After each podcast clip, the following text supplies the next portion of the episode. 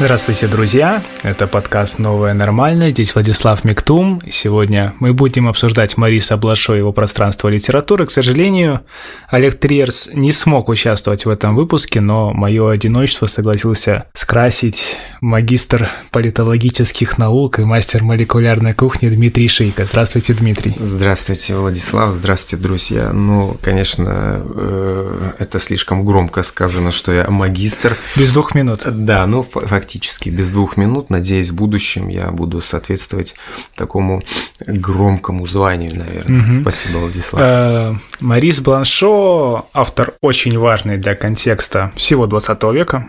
Большинство философов французских, которые на слуху, это Далес, это Барт, это Фуко, в той или иной степени его ученики. Он окончил Страсбургский университет, а потом Сорбонну, Совершенно родился верно. в 1907 году и пережил, кстати, многих из своих последователей, дожил до 95 лет. Совершенно Обычно верно. мы начинаем с э, такого краткого пересказа биографии, но Бланшо очень энигматичный автор, его даже иногда сравнивают э, с Пинчином, тоже человеком исключительно важным для американской литературы, который скрывается от прессы и нету фотографий. У него mm-hmm. почти нету фотографий, mm-hmm. ну, доступных публике и подтвержденных. Э, про Планшо мы то же самое можем сказать. Про него выходил фильм, где брали интервью Левинаса, у Дорида, но не брали у самого Бланшова.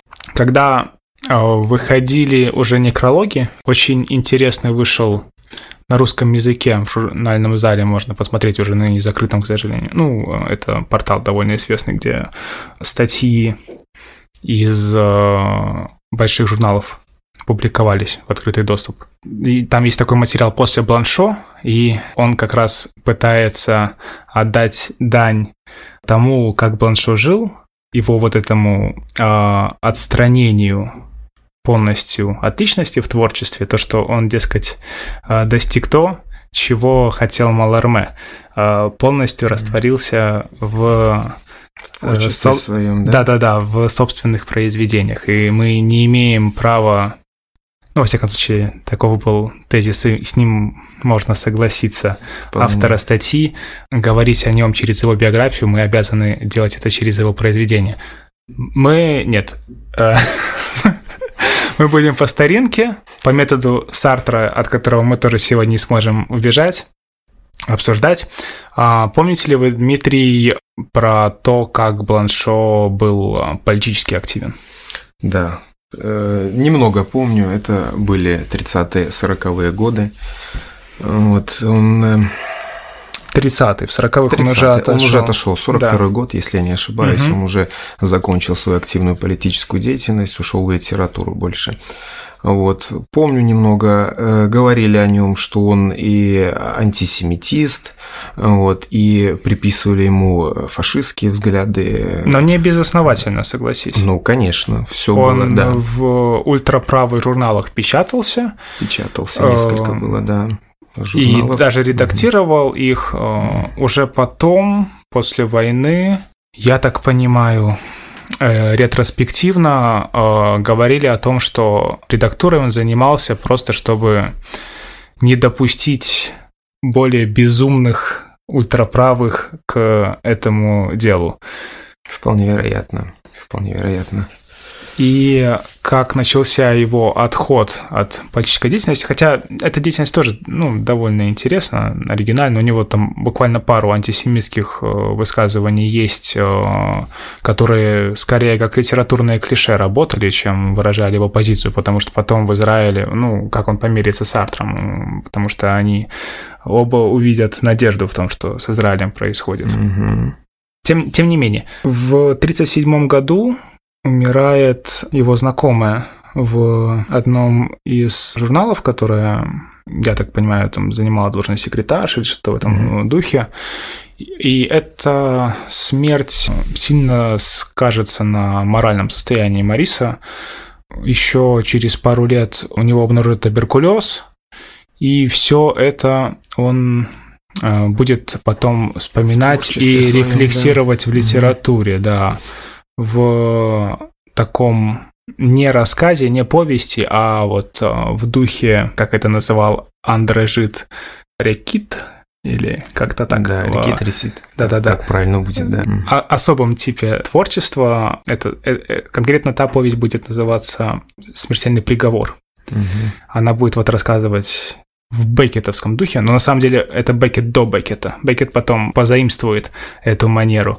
О том, как какой-то персонаж тоже переживает смерть подруги, узнает о том, что сам смертельно болен и э, какие чувства это у него вызывает. И, ну, одним из главных чувств э, в настроении этой повести давлеющих это отреченность и одиночество. Ну, я так увидел во всяком случае. Ну, каждый, наверное, для себя что-то может ну, увидеть. Ну, конечно, потому что это еще не поток мысли, пожалуй, хотя, ну, есть там такое прустовское, безусловно. Тем не менее, это литература, которая стремится к тому, что уже Барт позже, опять-таки вспоминая Бланшо, будет называть нулевой степенью угу, письма. письма. Совершенно верно. В 40-е годы от туберкулеза его экспериментально излечивают, и у него постоянно э, меняется состав крови. Это он тоже будет вспоминать в своем рассказе, и э, это он будет очень активно рефлексировать. Немножко по... Уже, уже в этот период он отходит от политической деятельности. Последние его статьи в политически ангажированных журналах посвящены как раз э, погибшей девушке. В 42-м, если я не ошибаюсь, он знакомится с Батаем, и это будет роковым знакомством. Совершенно Хотя верно. еще до этого ему повезло встретиться с Левинасом, который позволил ему прикоснуться к философии Интер... Хайдегера. Да, тут интересная такая тоже э, вещь произошла, что когда Бланшо, как это сказать, расстался с Левинасом, да, практически в тот же момент он э, познакомился с Батаем. Да, и... Ну, Левинаса уже забрали концентрационный лагерь или его потом заберут? Я не помню. Я тоже точно не помню, но, скорее всего, наверное, уже все таки забрали.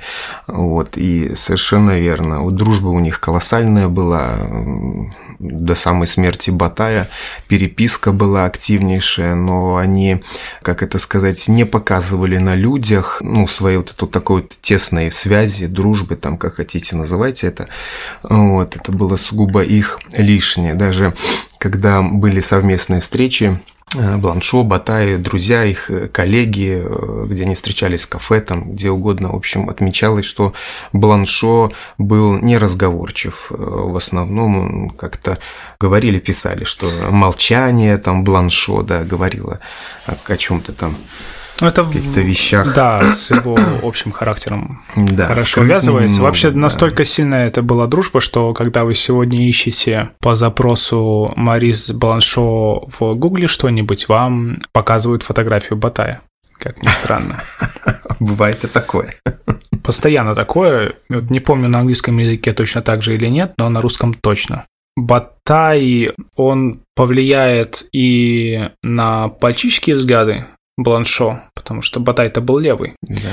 А Бланшо будет принимать участие в сопротивлении э, в период оккупации. И вот знаменитый процесс, мы уже к нему подходим над э, Бразияком, который происходил уже в конце войны, когда был суд над э, интеллектуалами. Угу. Ну, вообще над коллаборационистами, но одним из самых громких процессов это стала казнь Бразияка, который не делал фактических преступлений, но тем не менее поддерживал активно фашистов, редактировал их издания и э, был опосредственно, безусловно, виновен во многих гибелях тех, кто участвовал в сопротивлении. Mm-hmm. Знаменитое письмо о его помиловании подпишет Камю, там будет мучиться два дня, потому что у него много друзей погибло и так далее и тому подобное. Есть такая оригинальная теория, вот по поводу которой мы с моим коллегой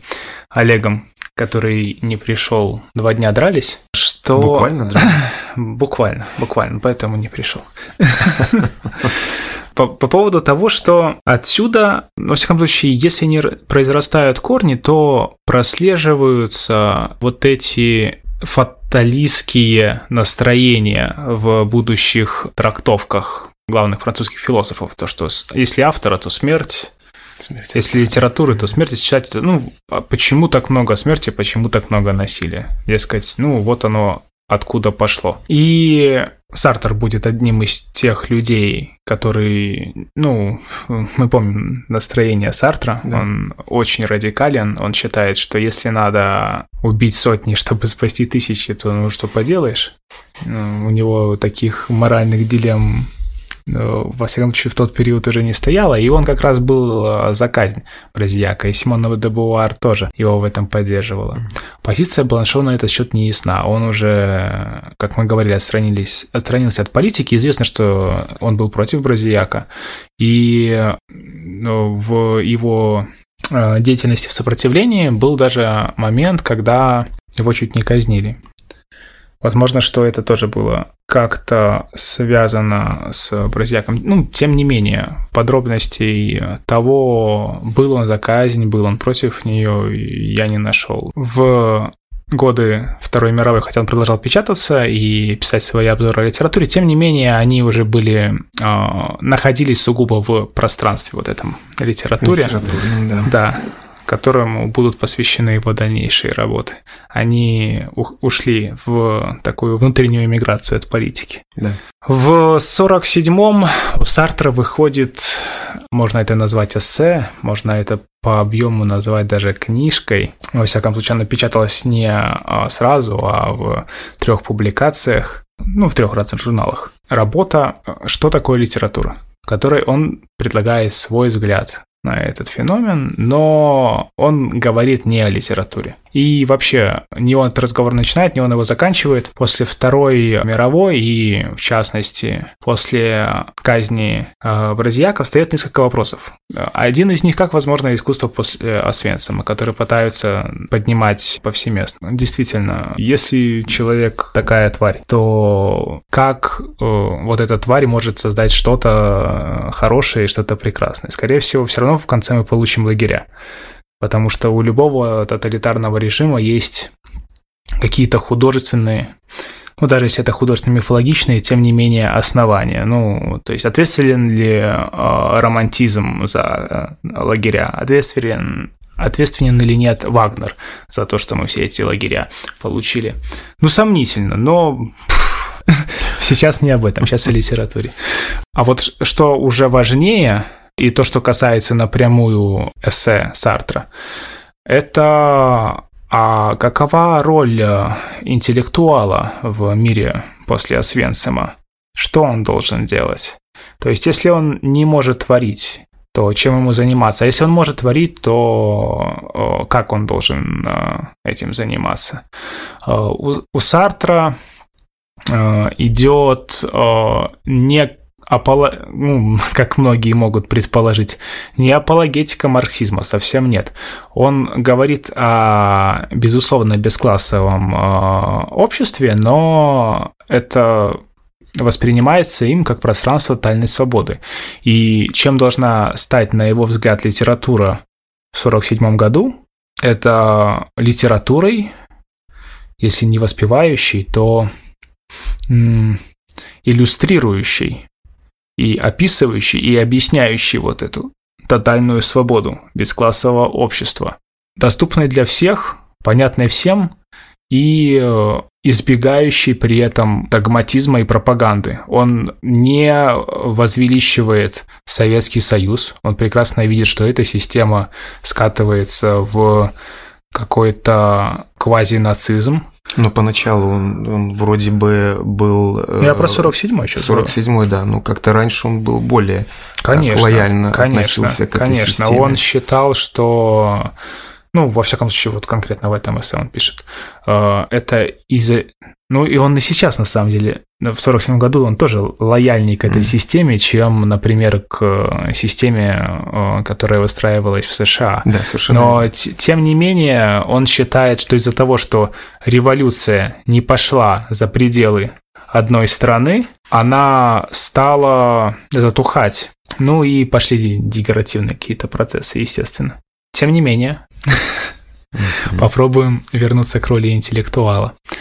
Эта песнь «Тотальной свободе» должна еще быть, как, вероятно, я уже озвучивал, а, абсолютно понятной. Он э, на примере Франции это изображает, но проводит еще и интернациональный маршрут через Америку и Советский Союз. Понятно любому человеку не, не только независимо от класса, но еще и независимо от расы, национальности, культуры и так далее. И вот тогда и вот тогда, даже если не получится высокого искусства, то интеллектуал, дескать, будет выполнять свою роль. У Мариса Бланшо в том же году выходит эссе «Литература и право на смерть». И вот тут мы с Олегом подрались. Угу.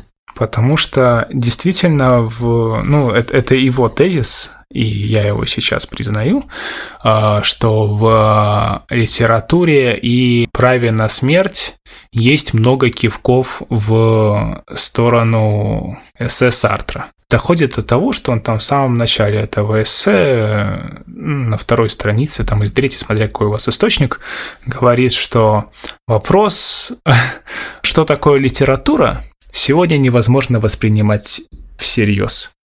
Угу. Несмотря на то, что до этого он говорит, что литература в принципе рождается из вопроса о том, что она есть и какие ее задачи. Но я тоже мой, ну это не, не мой даже, не только мой, это такой общепризнанный тезис. Это эссе Бланшо, оно в большей степени комментарий к феноменологии духа, безусловно. Любопытно. Полностью. Причем там идет цитирование и разбор гегелевских терминов. И основные тезисы, которые ну, сегодня мы относим к Бланшо, и из которых потом произрастет э, структурализм и постструктурализм, mm-hmm.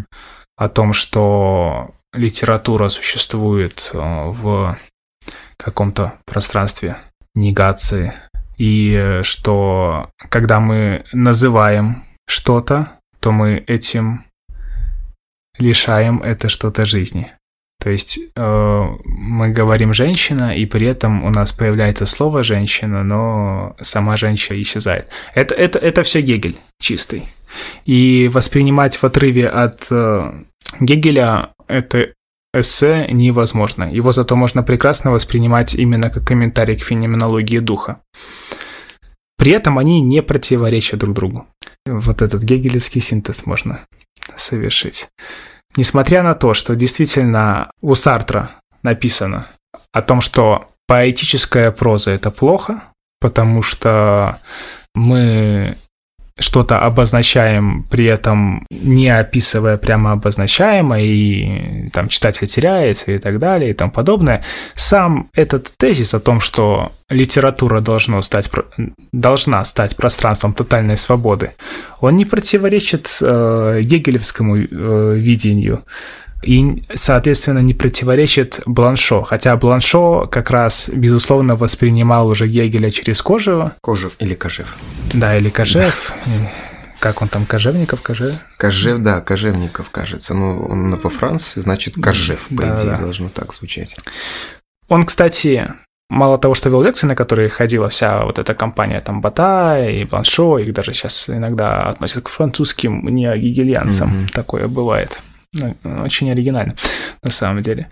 Тем, те, тем не менее, Баланшо берет из э, лекций э, Кожева и из текста Гегеля то, что он может применить исключительно в своей сфере, и получается невероятно. Потому что, когда он говорит о том, что автор должен стремиться, ну, как вот, как литература, то есть Э, право на смерть, это еще и право на смерть э, автора. Должен к этому стремиться. С одной стороны, это понимание, ну и, в принципе, пожалуй, в какой-то степени повторение тезиса, ну, хотя это все-таки кожа больше, о, о том, что вот это вот диал, диалектика господина и раба, и что господин отличается тем, что он готов э, ради своих убеждений пойти на смерть. То есть вот когда он умирает, Угу. Вот тогда он становится господин. И автор то же самое. Когда он умирает ради литературы, вот так вот метафизически. Ну, вот, да, тут можно и самого Бланшо привести в пример. Он говорит, что художник завершает свое творение лишь в то мгновение, когда умирает, и никогда таки не познавший. Это уже в будущем, да? Совершенно в верно, да, литературе, дальше, до которой, да. я надеюсь, мы сегодня успеем дойти. Да. Да. А, но рефлексирует он это все, ну, рефлексирует он это все на, на протяжении всей жизни, потому что философия Хайдегера, она тоже о смерти в немалой степени. Вот бытие к смерти – к которому мы должны готовиться. Это опять можно проводить параллель. Вообще сейчас модно проводить параллель э, Сартра уже, ну, с Камю сколько можно сводить. Да. Это сейчас не считается круто. А вот пытаться его сравнить с Батаем и с Бланшо, это это да, это считается интересным. Не знаю, насколько этот тренд в Не, ну есть, истории философии. В этом есть смысл, ведь Сартер и Бланшо, они тоже достаточно тесно общались и писали отзывы на свои э, произведения, поэтому почему бы и нет? Да, но тем не менее их место. подходы, понимаешь, они вот как эти параллельные прямые в э, неевклидовом пространстве. Они сближаются, они отдаляются, но никогда не пересекаются. Угу. Uh, несмотря, вот uh, есть еще статья Сартра про Бланшо, про его Аминадав роман, да. где он говорит, что, ну, Бланшо это, конечно, талантливый uh, молодой автор, хотя у них разница там два года на самом да. деле. Ну вот он еще не раскрылся, ничего нового нам из того, что не показал Кавка, не показал, поэтому его подход не так интересен, потому что вот у Кавки он аутентичный и идеологически верный, угу. как бы мы могли переинтерпретировать, а у Блашо это так, поиск себя скорее, чем э, реальный, э, реальное заявление какое-то.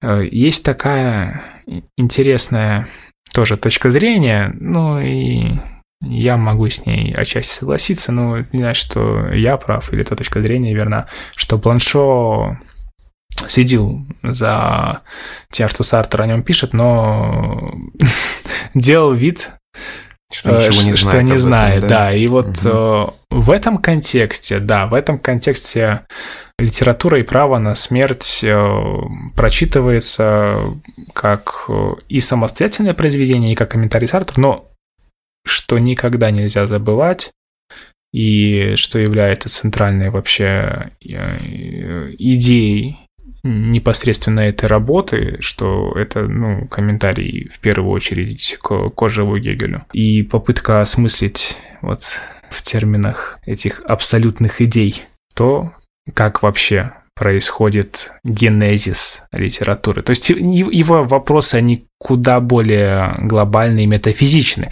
что тоже забавно, потому что Сартер пишет о том, что э, мы все сегодня метафизики. И можно только догадываться, какая тут связь. Но связь без... есть уже хотя бы потому, что общие топосы — это как возможно литература сегодня, в чем роль интеллектуала, они так или иначе присутствуют во всем пространстве Франции того периода. И, ну, мы помним, там бурления происходили. Кстати, некоторые называют период казни Бардияка войной авторов. Мне кажется, что войну писателей даже. А, война писателей куда более активная все-таки происходила в 30-е годы, когда был подъем и правых, и левых, и они там устраивали суды друг над другом, перформансы, сюрреалистическое движение было очень радикальным. Вот там война была очевидно невооруженным глазом. Всего, ну, э, в 40 э, к пятом, несмотря на то, что бурления были активны по поводу того, что нам делать с этим всем наследием странным после оккупации, тоже, конечно, э, много интересных манифестов и тогда вышло, и в будущем выйдет, но такой политической радикализации, ну хотя потом 68 ведь будет, так что о чем я? Весна. Да. Знаменитая. Знаменитая весна. Да. Можно всего написано было. Попробуем мы поговорить про пространство литературы. Конечно, попробуем. Стоит рискнуть. Очень, очень, очень сложное произведение. Хотя это не произведение, это сборник э, эссе. Сборник да, эссе. Сказать. Если я не ошибаюсь, с 51 по 55 год, да? Да, в, в э, Батаевском журнале «Критик». Они угу. выходили, кстати, угу. Ну, в рамках анекдота, я вот забыл, я хотел это в качестве эпиграфа взять. Когда у нас был выпуск про Батая, я сказал, упомянул, что Хайдегер как-то э, назвал Батая с ветлейшим умом Франции. Потом у Бидена, по-моему, я прочитал, что, скорее всего, Батай просто перепутал... А, Батай. Скорее всего, Хайдегер, Хайдегер, Хайдегер просто перепутал Бланшо, Батая и Бланшо, да. Ну, как я только что чуть не перепутал. Да. Кстати, Хайдегер важная фигура сделаем снова шаг назад. Для Сартра в том числе, потому что, ну, помним его, это Конечно, «Бытие да. и ничто». «Ничто» и «Бытие и время» Хайдеггера, да. Да, которые перекликаются прямо, он вспоминается и в тексте, что такое литература, и вот это его а, иде... и а, о том, что к чему будем готовиться, который, ну, вообще Гегель, Хайдегер, все это в какой-то степени возвращение еще к этому сократовскому умению хорошо умирать. Угу. То, что философ становится собой, ну и как бы человек вот торжествует момент смерти, когда он даже, когда умирая, изучает себя, как этот процесс происходит. Вот она вершина. Опять смерть. Да. да. Ну да. что? Я, кстати, вспомнил сейчас э, такой фактик небольшой, что Бланшо читал Хайдегера в оригинале. Его как раз э, «Бытие и время». Кстати, он, да-да-да, с Левинасом активно это все обсуждали. У Левинаса mm-hmm. тоже есть... Э, про Бланшо небольшой сборник, который издавался на русском э, критики о Бланшо. Угу. Вот эти обмены идеями между Левинасом Батаем и Бланшо делают очень интересным чтение этих авторов совместное, потому что, например, то есть на, насколько они чувствовали связь между собой, когда Батай написал а, «Мадам Эдуарду», угу. Бланшо ее прочитал. И потом писал, что у меня было чувство, что Батай родился, чтобы написать этот текст, а я родился, чтобы его прочитать. Интересно. Да, давай к этой... Значит... Тоже, несмотря на то, что состоящие из отдельных публикаций, но абсолютно герметичной книги, Совершенно верно. И, э, так, книга вышла в 1955 году изданная э, Галимаром, издательство французское, да, очень да, да. знаменитейшее. Кстати, оно существует, я надеюсь, до сих пор. Я как-то... Мне даже не интересовался, честно. Уве- уве- да, уверен. Да. Но мне кажется, должно существовать такое Куда издание, которое издавало, да, таких интересных писателей, должно существовать. Вот. Ну что, как мы уже упоминали, Бланшон, конечно, и современники Сартра, и Камю. Он, он был... кстати, писал э, как раз в военный период обзоры на их книги. Правда, я не видел их воочию, так сказать. Ну, тоже но, не встречалось, но, тем не да. менее, упоминается такая Они все друг на друга писали обзоры, да, все знали друг друга. Поэтому ничего тут удивительного нет. Он. Да, но философия смерти Бланшо, она, видишь, имеет очень много своих истоков. Угу. Потому что в, экзистен... в экзистенциализме тоже ведь одна из центральных тем, как нам умирать. Да. То есть убить себя, оправдано это или нет. Ну, это Камю. Угу. Это Камю рассматривал. Так, что у нас дальше? Начинается книжка с хм, со статьи, посвященной одиночеству. Кстати, автора и, и, и вообще творческого процесса. Да, небольшое отступление хочу э, сказать. Я, э, когда мы договаривались с тобой о, поговорить о Бланшо, э, пошел в библиотеку. Библиотека наша Минская, президентская, на площадь независимости, да, угу. если не ошибаюсь. Вот, там книги это не оказалось, и мне смогли ее достать по как этот внутри библиотечная связь, я не знаю, как это ну, правильно. когда ты магистр полит политологии не такое возможно. Вполне вероятно. Вот, э, мне ее достали из, ну, достали, неправильно сказал, конечно, заказали мне ее из нашей национальной библиотеки, она мне пришла. Пришла книга, мягкая обложка, э, издание э, Логос, по-моему, если не ошибаюсь, Одна начало из... 2000-х да, да, годов, да, и такая... Одна из самых знаменитых таких интеллектуальных издательств. Совершенно верно, замечательно. Академических да. даже. книжечка так, ну, не сильно зачитана, конечно, но тем не менее, были там уголки заломаны, там какие-то нюансы. Открыл я ее, значит, и сразу же вот первое его, первое, первое вступительное эссе, номер один. И вот кто-то до меня, человек, который брал, подробненько так все исчерикал карандашиком. Все, ну, видишь, да, там как строчки, он да. Вступал в диалог с Совершенно верно. Это было изумительно просто. Э, но, правда, вот подписи карандашиком закончились уже после первого эссе. Вот, я не знаю, дальше либо не хватило терпения, либо, в общем-то, этого было достаточно. Я ну, думаю, самое главное все что этот ну, да. человек искал, он нашел уже в первой статье. Она каждая эта статья, ну в принципе, она статья. Она ну, да. Э, э, эту книгу можно читать с конца без проблем. Но это интересный случай, когда э, сборник выстроен таким образом, что имеет концептуальный центр, и э, если читать его по порядку, то тоже картина выстраивается, я думаю, потому что Бланшо постепенно как мыслитель развивался, и мы наблюдаем э, в режиме реального времени, ведь книжка-то э, изначально была лонгирована на промежуток 4 года. 4 года да. в, в режиме реального времени, так как мы читаем их за пару вечеров, э, как обычно, как он растет, развивается, каким выводом приходит, э, что переосмысливает, как э, старые авторы, которых он уже обозревал, вроде Кавки, Маларме, которым он бесконечно любимый его авторы, да, да, возвращается, Валерий,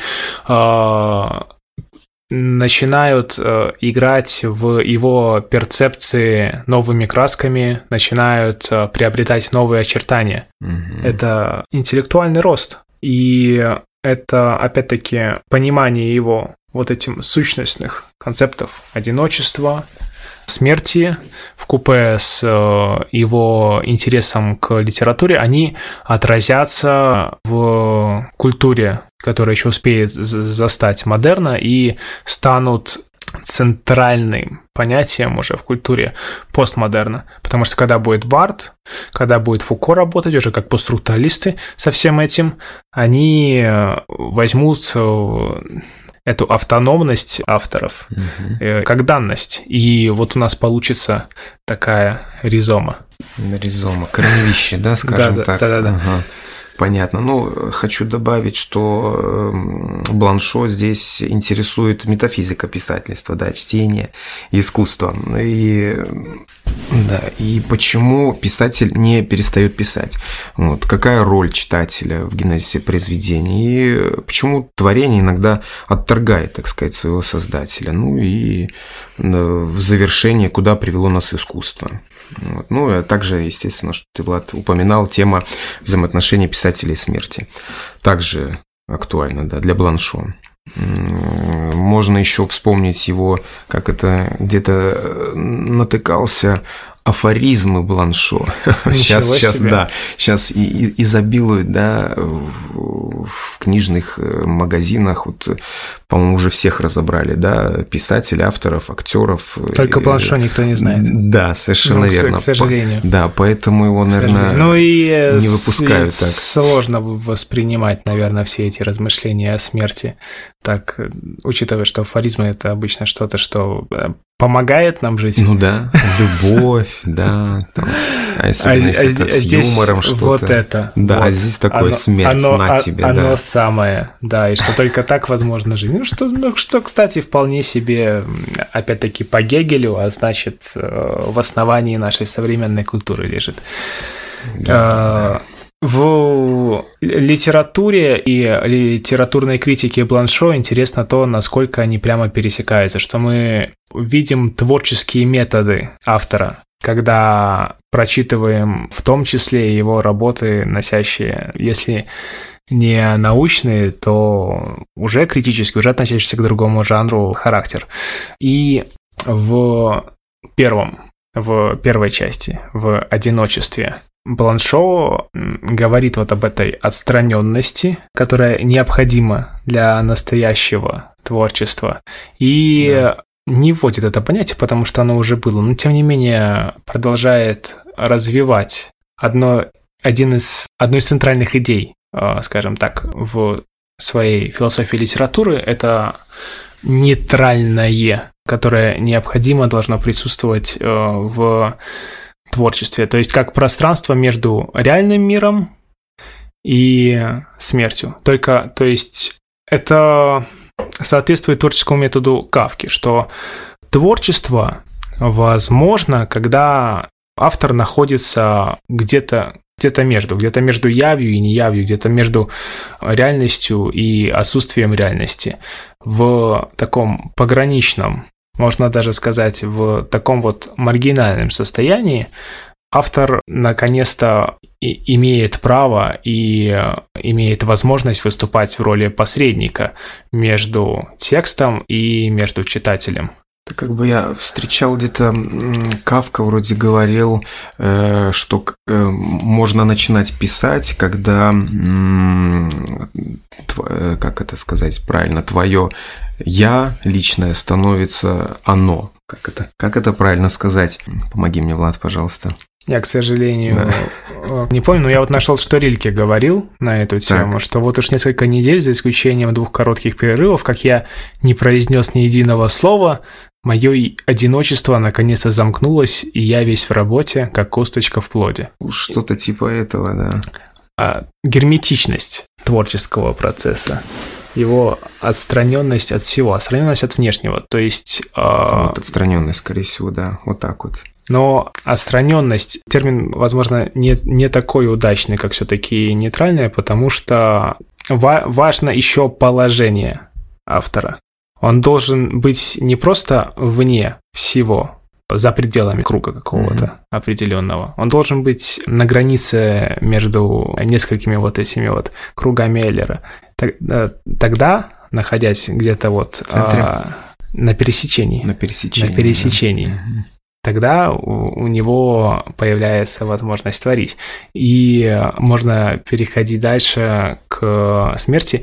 А можно, в принципе, даже связать это все сразу с и смерть, и одиночество с взглядом Орфея как угу. центральным, как с центральной метафорой, лучше сказать, этого процесса, и как с понятием, через которое чаще всего характеризует в обыденном представлении литературную философию Бланшо. Она, в принципе, ничего другого не нужно. Вообще, э, надо сказать, что литературно, ну и литература, и философия модернизма очень часто обращается к мифологическим метафорам. Она ищет э, какие-то э, секулярные способы выражения религиозного, как некоторые заявляют.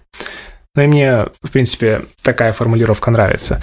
И поэтому говорит о том, что является метафизичным по сути, но уже через образы не библейские, а делая шаг назад, как когда-то делал романтизм, но еще больший, чем романтизм, через греческие. Миф, ну, да, это очень популярно было. Миф о Сизифе. Совершенно верно, у Камю, да. Да-да-да.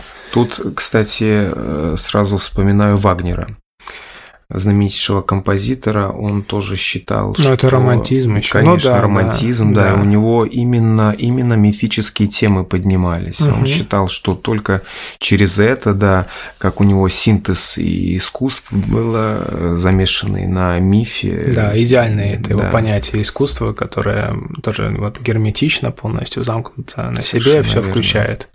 Поэтому да, тут э, особо нового ничего нету. В общем, традиция такая продолжается уже сотни лет практически. Но она активизируется особенно ярко. Вполне вероятно, да. И а, Бланшо обращается к мифу об Орфее, чтобы показать, а как возможно, как возможно творчество и в чем состоит роль художника что очень интересно. Ну, у него, и он, конечно, литературоцентричный автор, и в первую очередь его интересует текст. Надо, кстати, не забыть еще подчеркивающие его философские идеи, пассажи из его даже ранней литературы, зачитать. Еще, причем до того, как он отказался от своей политической агенды. Mm-hmm. Уже там можно, вот в этом, в «Темном Фоме», его первом романе, найти вещи, которые будут характеризовать и будущего Бланшо в том числе. В этом плане он очень интересный э, автор, э, который не отказывается от структуры. Его Фредерик Джеймисон называл э, олицетворением модернизма. Именно в том плане, что модернизм, он, с, с одной стороны, провозглашает главенство творчества над всеми остальными формами mm-hmm. жизнедеятельности, ну и вообще выступает за ля пур арт, mm-hmm. за чистое искусство, а в другом в том, что все-таки модернизм даже в самых своих экспрессивных явлениях так или иначе систематичен. И вот Бланшо очень систематичный автор. Его поэтому удобно читать, но очень сложно. Разобраться Совершенно в его построениях сложно. без Гегеля Кожева, mm-hmm. это... О, господи. А, кстати, я вспомнил, еще в 47-м, ну, я уже говорил, что выходили а, лекции Кожева отдельной книжкой, но интересная вещь выходит. Одна из лекций Кожева, тоже опубликованная, а, в одной из книг. «Идея смерти философии Гегеля», угу. которая, безусловно, оказала колоссальное влияние и на Бланшо, и на Батая, и на всех их. И то, что потом в будущем, в будущем, очень скоро, там, в том же году, станет, послужит основанием для эссе а, «Литература и право на смерть» и для всей его дальнейшей философии. Но вернемся к Орфею. По-моему, если я не ошибаюсь, а, Орфей и Евредика, они угу. проскакивают и в ранних литературных литературно-критических эссе Бланшо. В пространстве литературы, как в законченной такой концептуальной работе, мы встречаем э, в центре это эссе, э, уже подготовившись к нему, узнав об одиночестве смерти и так далее, и узнаем, что Орфей проявляет свою натуру художника не тогда, когда прекрасные песни создает, не тогда, когда поражает всех своим искусством, а тогда, когда оказывается не в силах удержаться от того, чтобы взглянуть на эвритику. И вот о чем мы говорили, пересечение вот это кругов, mm-hmm. пограничное состояние, ни до, ни после. А, вот в этот конкретный момент его взгляда, взгляд Орфея, вот это квинтэссенция художественного всего, квинтэссенция литературы, музыки и э, всего, что человек способен создать прекрасного. Потому что интерес, потому что тяга к прекрасному, потому что невозможность сдержать творческие порывы, они все выражены в этом взгляде, который знает о том, что сейчас он поплатится за свое любопытство, но, но все равно это вот тяга, тяга к прекрасному, она слишком сильна, он не может удержаться. Mm. Интересно. Кстати, тут нету параллели с сартровским взглядом другого, с его знамени- знаменитой Я, кстати, работой. Даже, даже не думал про это. Ведь, да, так, «Бытие и ничто», 49-й год. Раньше? Раньше, да. Еще, еще до, я уверен, что еще до. И роль Эвридики – это ведь, получается, как воплощение смерти, к которой тянется автор. Тебе не кажется? Все может быть. Ведь писатель отгораживается от мира, чтобы писать, а пишет, чтобы умереть спокойно. Да, это, это сказал Бланшо. Это красиво сказано, да. безусловно. Ну, у него очень много, кстати, интересных таких, э, как это, как сейчас модно говорить, афоризмов. Действительно, можно было собрать отдельную книгу, но я думаю, она особо популярна не будет, потому Вообще, что Бланшо да, а, а, а, мало о чем говорит. Ну, нашему массовому, да читателю, к сожалению, точно. Интересная особенность творчества Бланшо, то, что ты читаешь и думаешь, о, о мой бог, это, э, э, э, это сейчас было настолько точно выражено да. в его тексте, что я к этой мысли шел всю жизнь. Но стоит переключиться, и ты уже не то, что не можешь вспомнить, ты не можешь уже понять, что ты только что прочитал. Это очень интересное явление. Так часто описывают лекции знаменитых философов. То, что э, ты слушал его, и э, вот, э, по-моему, Амама, Амама Ардашвили так говорили, что вот слушали его и думали, о, да, вот это сейчас я нахожусь с ним на одной волне и наконец-то начинаю понимать, как вообще работает этот мир. Но, но стоило покинуть аудиторию, и все мысль сразу оставалась в этой аудитории. Ну, это понятно. И покидала а что тут говорить, если на лекциях Гегеля спали фактически? Ну, что еще на лекциях Гегеля? Что можно было еще делать? Ну, конспектировать еще можно было и стать благодаря этому знаменитым.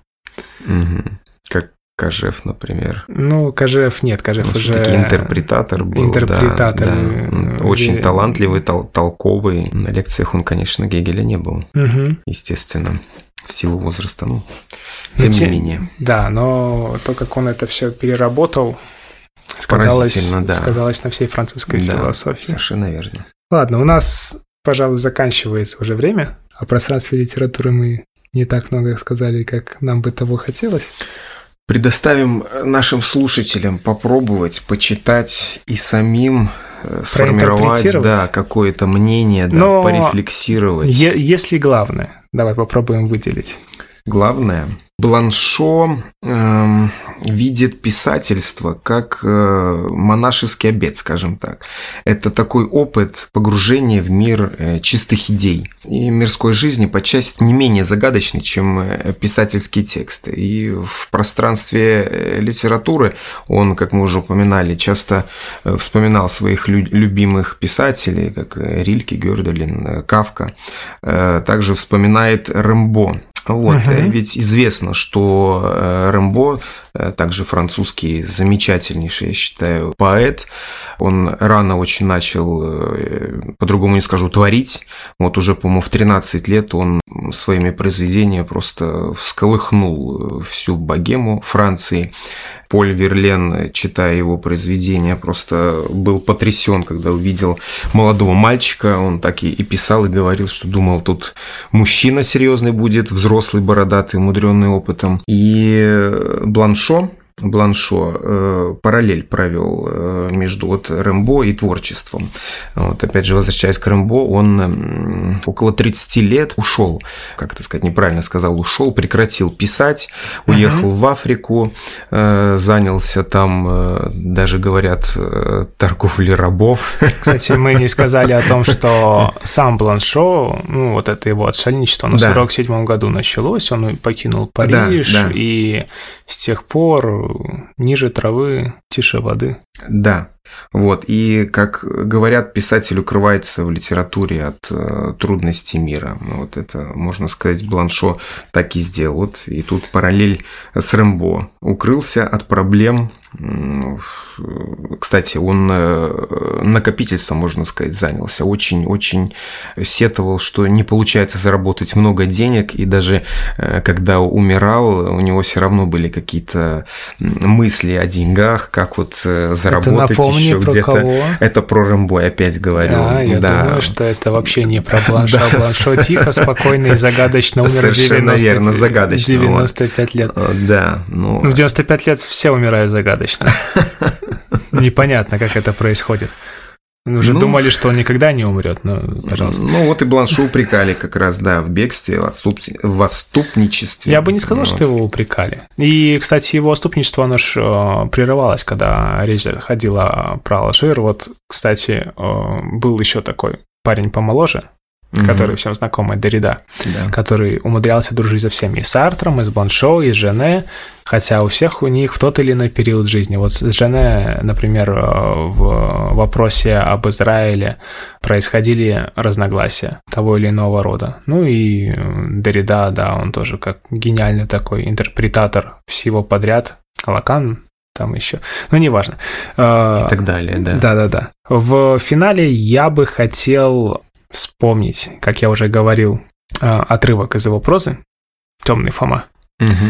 который описывает и метафизическое содержание пространства литературы, а текст, он ух, доступен для многих интерпретаций. И в то же время подчеркивает манеру, которой в будущем будет придерживаться Беккет, и в конце концов прекрасно раскрывает отношение Бланшо к тексту. Ну вот Фома читает. Заходившие, обнаружив, что его книга всякий раз открыта на одной и той же странице, полагали, что он притворяется, а не читает. Он же читал. Читал с непревзойденной тщательностью и вниманием. По отношению к каждому знаку он находился в положении, в коем пребывает богомол, когда его собирается поджать самка. Они рассматривали друг друга. Выйдя из обретавшей смертельную властность книги, слова мягко и нежно притягивали к себе касающийся их взгляд. Каждая из них, словно прищуренный глаз, пропускала в себя слишком живой взгляд, чего при других обстоятельствах ни за что бы не потерпела. И вот Фома, проскользнув по этим коридорам, приближался к ним. Ну, очень да. красиво, очень скажем красиво, так. Да. Очень красиво. Автор советуем ознакомиться. Спасибо за внимание. Спасибо.